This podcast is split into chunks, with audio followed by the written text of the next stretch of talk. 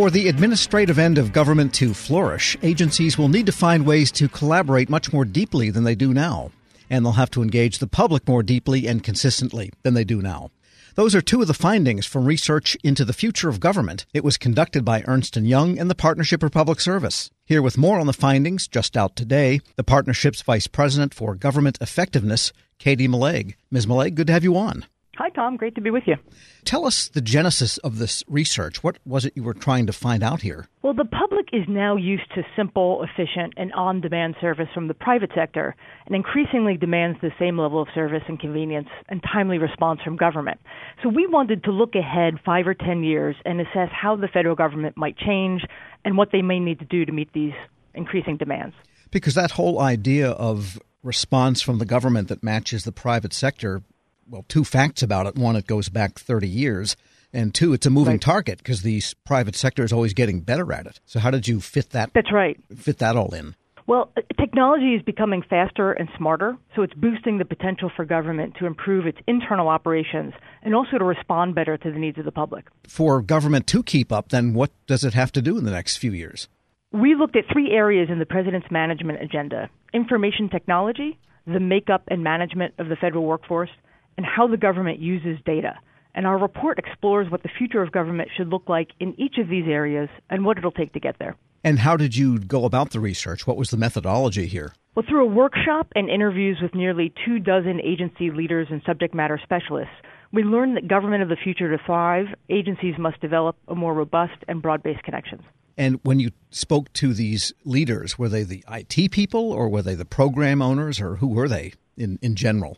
It was a broad a broad range of folks. We spoke uh, with former uh, leaders from NASA and the IRS. We spoke with individuals involved in the U.S. Commission for Evidence-Based Policymaking and NGO leaders who work closely with the federal government. And one of the findings is that the government will need to collaborate agency to agency much more than it does relative to the amount of collaboration that goes on within agencies or within bureaus under a department. Is that a fair way to put it? Yes. In fact, we think that the collaboration will be multifold. They need to collaborate better internally within agencies, more closely with one another across agencies, the way they engage with the public, and also interacting with stakeholders outside of government. Because if they're going to use data in a more comprehensive way, and that, that's one of the areas that's in the president's management agenda, and I think pretty much everyone knows that because that's the way industry is going. Often agencies need data from other agencies. So the collaboration has to take place, it seems to me, at the network technology level, but also at the people level before you can have that lower level connection. Fair? It is, and if we have that data across agencies, we could have groundbreaking new insights just by virtue of having a more comprehensive data set. So, this is where all of these chief data officers and so forth come into play, I guess. There are a number of players involved across management functions and program areas across the federal government. Any good examples you came across in the course of the research that demonstrate this? Uh, we have some great examples, and I'd say the benefits of doing this are numerous. Success could lead to groundbreaking new insights from data while using cutting edge technologies to protect privacy. We could creatively employ data and technology to revolutionize service delivery and proactively alert people about benefits they may not be aware of or el- that they're eligible for. And some examples could just be simple tasks like analyzing federal data or complicated tasks like resupplying the International Space Station. Because if you look at agencies that people have to deal with, like the IRS, and Lord knows they've got technology and data issues till the cows come home. But a lot of people say, why do I need to file with the IRS? Because they already know everything about me. They have all the records already. I get a piece of paper, I send back to them something they've already got. It seems there's a great opportunity to greatly enhance that experience of paying taxes for people. Yes, I, I think there are uh, advancements in technology and the way we use data that could help our users. Uh, there are some uh, resource constraints that can stand in the way of a better connected government, but some of the biggest barriers are often cultural. Yeah, like another example would be Social Security and the Centers for Medicare and Medicaid Services. One is a big independent agency, one is part of a big department. Both of their programs are totally interrelated. And in some ways, you have to go through Social Security to get to CMS. That's another area where some collaboration might lead to more seamless service. You think? Well, and Social Security and the IRS have uh, experimented with combining office space. They did it for efficiency reasons, but you can also imagine how that's much better for the customer. Because when someone signs up, say, for Medicare reaching that age, you have to sign up within six months, you know, either side of your birthday. But the government knows when you were born. they know that you're eligible. They know whether you're alive or not. So why this but this seems to be one of the things you're driving at in this report with respect to this collaboration. Indeed. Uh, there are so many opportunities that, with agencies working more collaboratively across agencies and with their customers, that they can leverage technology and data to better serve the American public. We're speaking with Katie Malague. She's Vice President for Government Effectiveness at the Partnership for Public Service. And we've been talking about data and collaboration.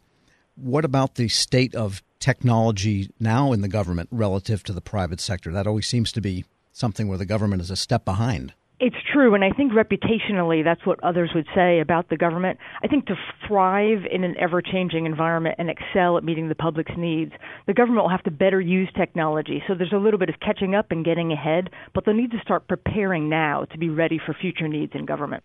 And like industry, the government has to buy stuff in anticipation of new initiatives. And one of the people you interviewed pretty appropriately is the chief procurement officer at DHS, Soraya Correa, and she has this procurement innovation lab. Tell us more about what went on there that can inform this whole modernizing effort. So, the Department of Homeland Security created the Procurement Innovation Lab uh, as an initiative that aims to improve how procurement is done at DHS. And as you've n- mentioned, procurement is often known as a long process, and they were able to identify efficiencies where they could accelerate the process and more rapidly bring needed technology and other resources to employees so that they could better serve their customers. And if you would talk about the, there's a chapter really on addressing aversion to risk, fear of failure. Often in the forums and the conferences, federal leaders say, well, we've got to let people fail and so forth. But when the rubber hits the road, nobody is really willing to do that. Do you see that happening? And must it happen for the government to keep advancing to this, this golden future you see ahead? Cultural obstacles like resistance to change, risk aversion, fear of failure, a compliance orientation are all the elements that hold us back from being more innovative and getting ready for the future of government. And to keep this moving and to have a more connected government in the future, we'll need to break down silos, lower the resistance to change, and address the aversion to risk and the fear of failure. And that will take leadership support so that it's a safer space to experiment and try new things. And also the foundations for evidence based policy making, that became law just last year. I think a lot of agencies are saying, well, now what? And that the idea of evidence based policy making seems to call on all of these themes that are in your report that is, data, leadership, collaboration, do you think that's going to be a major driver toward better government service in the future? I do hope that will help us better use data, particularly across agencies, so that we can have better insights to better serve our customers. Now, you've been in and out of government a couple of times, including working at OMB.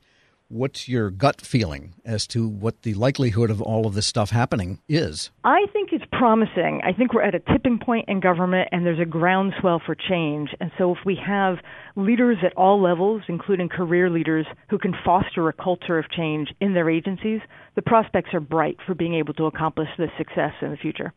Katie Malague is Vice President for Government Effectiveness at the Partnership for Public Service. Thanks so much for joining me. Thank you, Tom. Great to be with you. We'll post this interview along with a link to the report at federalnewsnetwork.com slash Federal Drive. Hear the Federal Drive on your schedule. Subscribe at Apple Podcasts or Podcast One.